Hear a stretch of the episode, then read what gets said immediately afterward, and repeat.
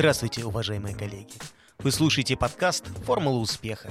Гости нашей студии – эксперты в сфере саморегулирования строительной отрасли, специалисты в области права и образования. Все они делятся опытом и рассказывают о готовых решениях профессиональных задач. У микрофона я, руководитель журналистского коллектива электронного периодического издания «Строй саморегулирования РФ» Алексей Блохнов. В седьмом выпуске цикла передач «7 историй НОК» мы беседуем со специалистами компании ООО «ПроТех Инжиниринг», которые посетили студию буквально сразу после прохождения независимой оценки квалификации. На наши вопросы отвечают руководитель по управлению проектами Андрей Викторович Пушмин и его коллега, главный инженер проекта Евгений Сергеевич Филатов. Специалисты расскажут о том, как готовились к независимой оценке квалификации, какие вопросы теоретической части экзамена вызвали сложности.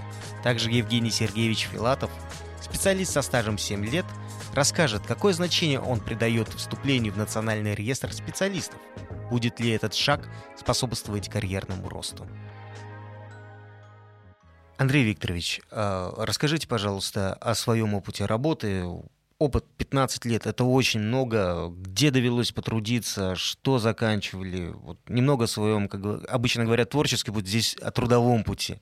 По моему образованию я закончил в 2002 горный техникум, потом в 2006 году закончил университет цветных металлов и золота по специальности открытые горные работы с квалификацией горный инженер.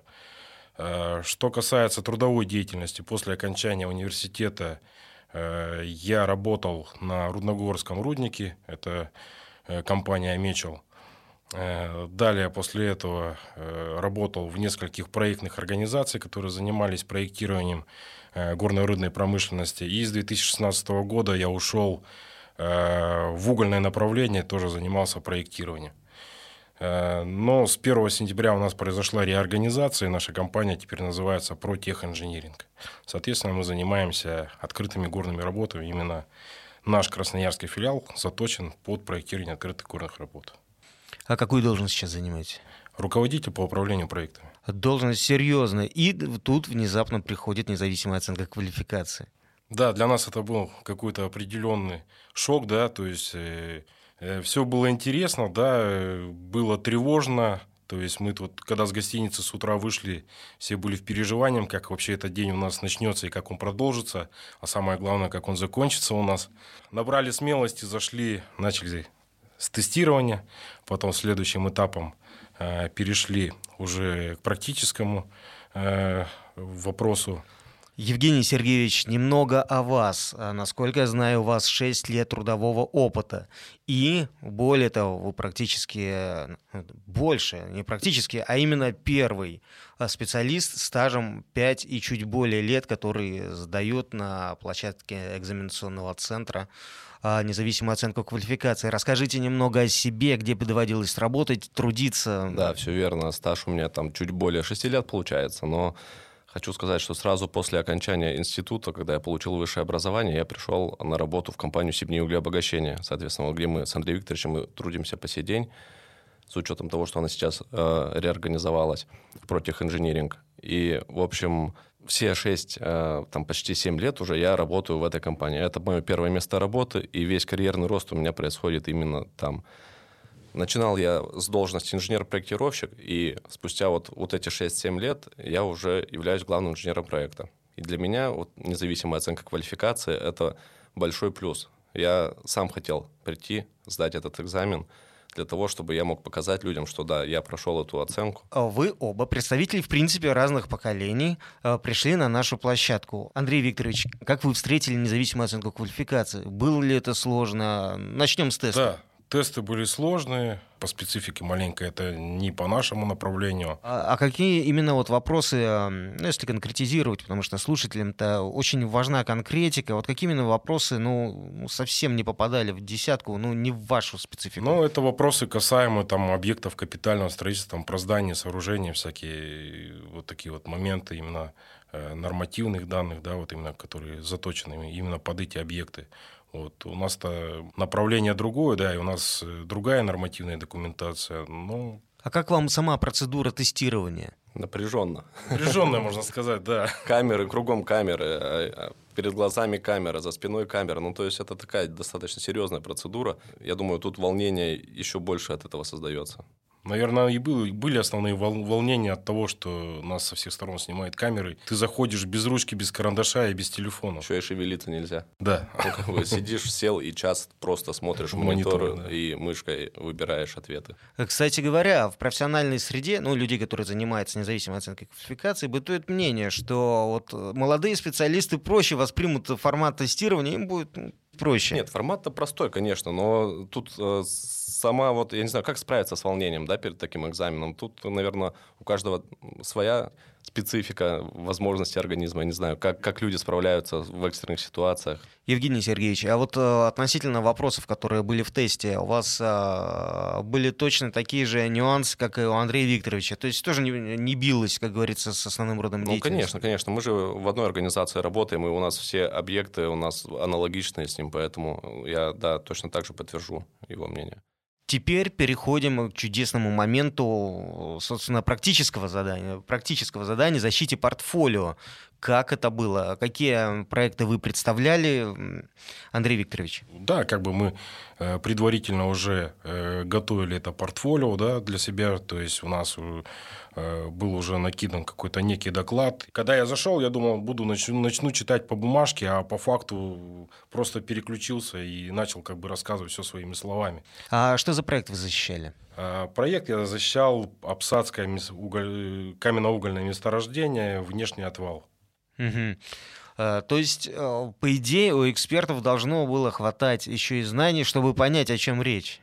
То есть, но мы как бы детально все углублялись и рассказывали весь технологический процесс, рассказывали состав проектной документации, рассказывали, какие экспертизы мы проходили за период и для реализации этого проекта. То есть, я думаю, что мы как бы детально все это погрузили всех экспертов, и они были с нами на одной волне. Это, наверное, как раз и по результатам наших докладов, когда звучали все вопросы.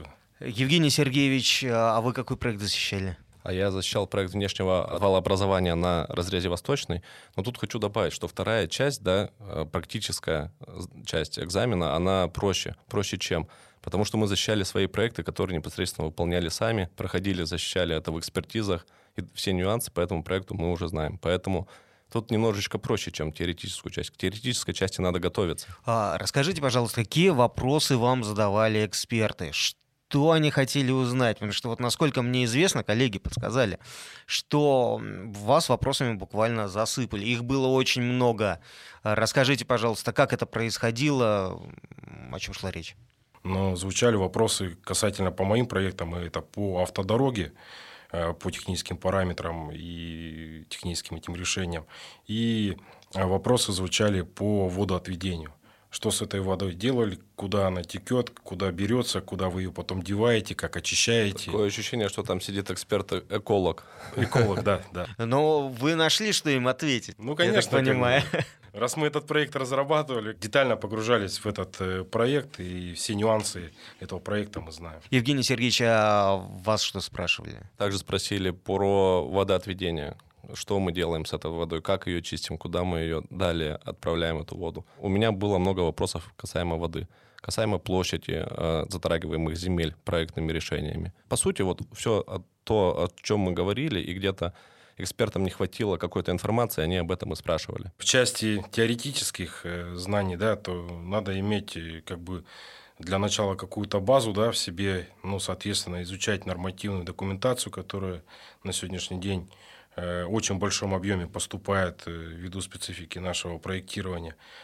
Что касается практического экзамена, то надо брать лучше свой проект, который ты непосредственно занимался, вникал, сопровождал его везде на всех экспертизах, защищался перед заказчиком, только тогда как бы и будет тебе победа. И ты будешь успешно отвечать на эти вопросы перед экспертом. Вот для практической части нужно полное понимание нормативной базы. Чтобы ее понять, ее надо изучать. Чтобы ее изучать, ее нужно отслеживать, так как, я еще раз повторюсь, у нас очень много нормативной базы с 2020 года введено. Насколько важно войти для ну, относительно молодого специалиста в НРС. То есть раньше только 10 лет стаж, и только тогда можно было войти в Национальный реестр. Насколько важно вот это изменение, по-вашему, то, что можно вот войти пятилетки? Ну, я думаю, для тех специалистов, кому это действительно нужно, это очень большой плюс, помощь в карьере, я бы даже сказал. В завершении нашего диалога предлагаю выступить с определенными тезисами к своим коллегам, соратникам, как нужно готовиться к НОК. Коллеги, но я бы посоветовал все-таки готовиться к экзаменам, трезво взвешивать все моменты и нюансы, да, и идти смело, заходить да сдавать. А я бы, наверное, пожелал для начала очень хорошо подготовиться, прежде чем идти и смело сдавать, потому что можно прийти и смело не сдать. То есть шашкой наголо не получится. Да-да-да. Ну, просто надо меньше волноваться. Быть может, какие-то рекомендации по проекту? А по проекту Андрей Викторович уже озвучил, что надо брать тот проект, который ты реально выполнял сам. И тогда ты сможешь и ответить на вопросы, и доложиться. Спасибо вам большое. Спасибо. До новых встреч. До свидания. До свидания. Уважаемые коллеги, сегодня мы из первых уст узнали, как проходит независимая оценка квалификации. Искренне надеюсь, что мнения экспертов и советы, прозвучавшие в студии, будут полезны для вас. Однако история НОК только начинается. Мы будем следить за развитием событий. Но уже сегодня мы готовим новый цикл передач о целевых взносах в саморегулируемых организациях. Пишите нам на info@srogazeta.ru и предлагайте темы подкастов, задавайте вопросы. Нам очень важны ваши мнения и предложения. Смотрите, слушайте, читайте. Мы продолжаем диалог.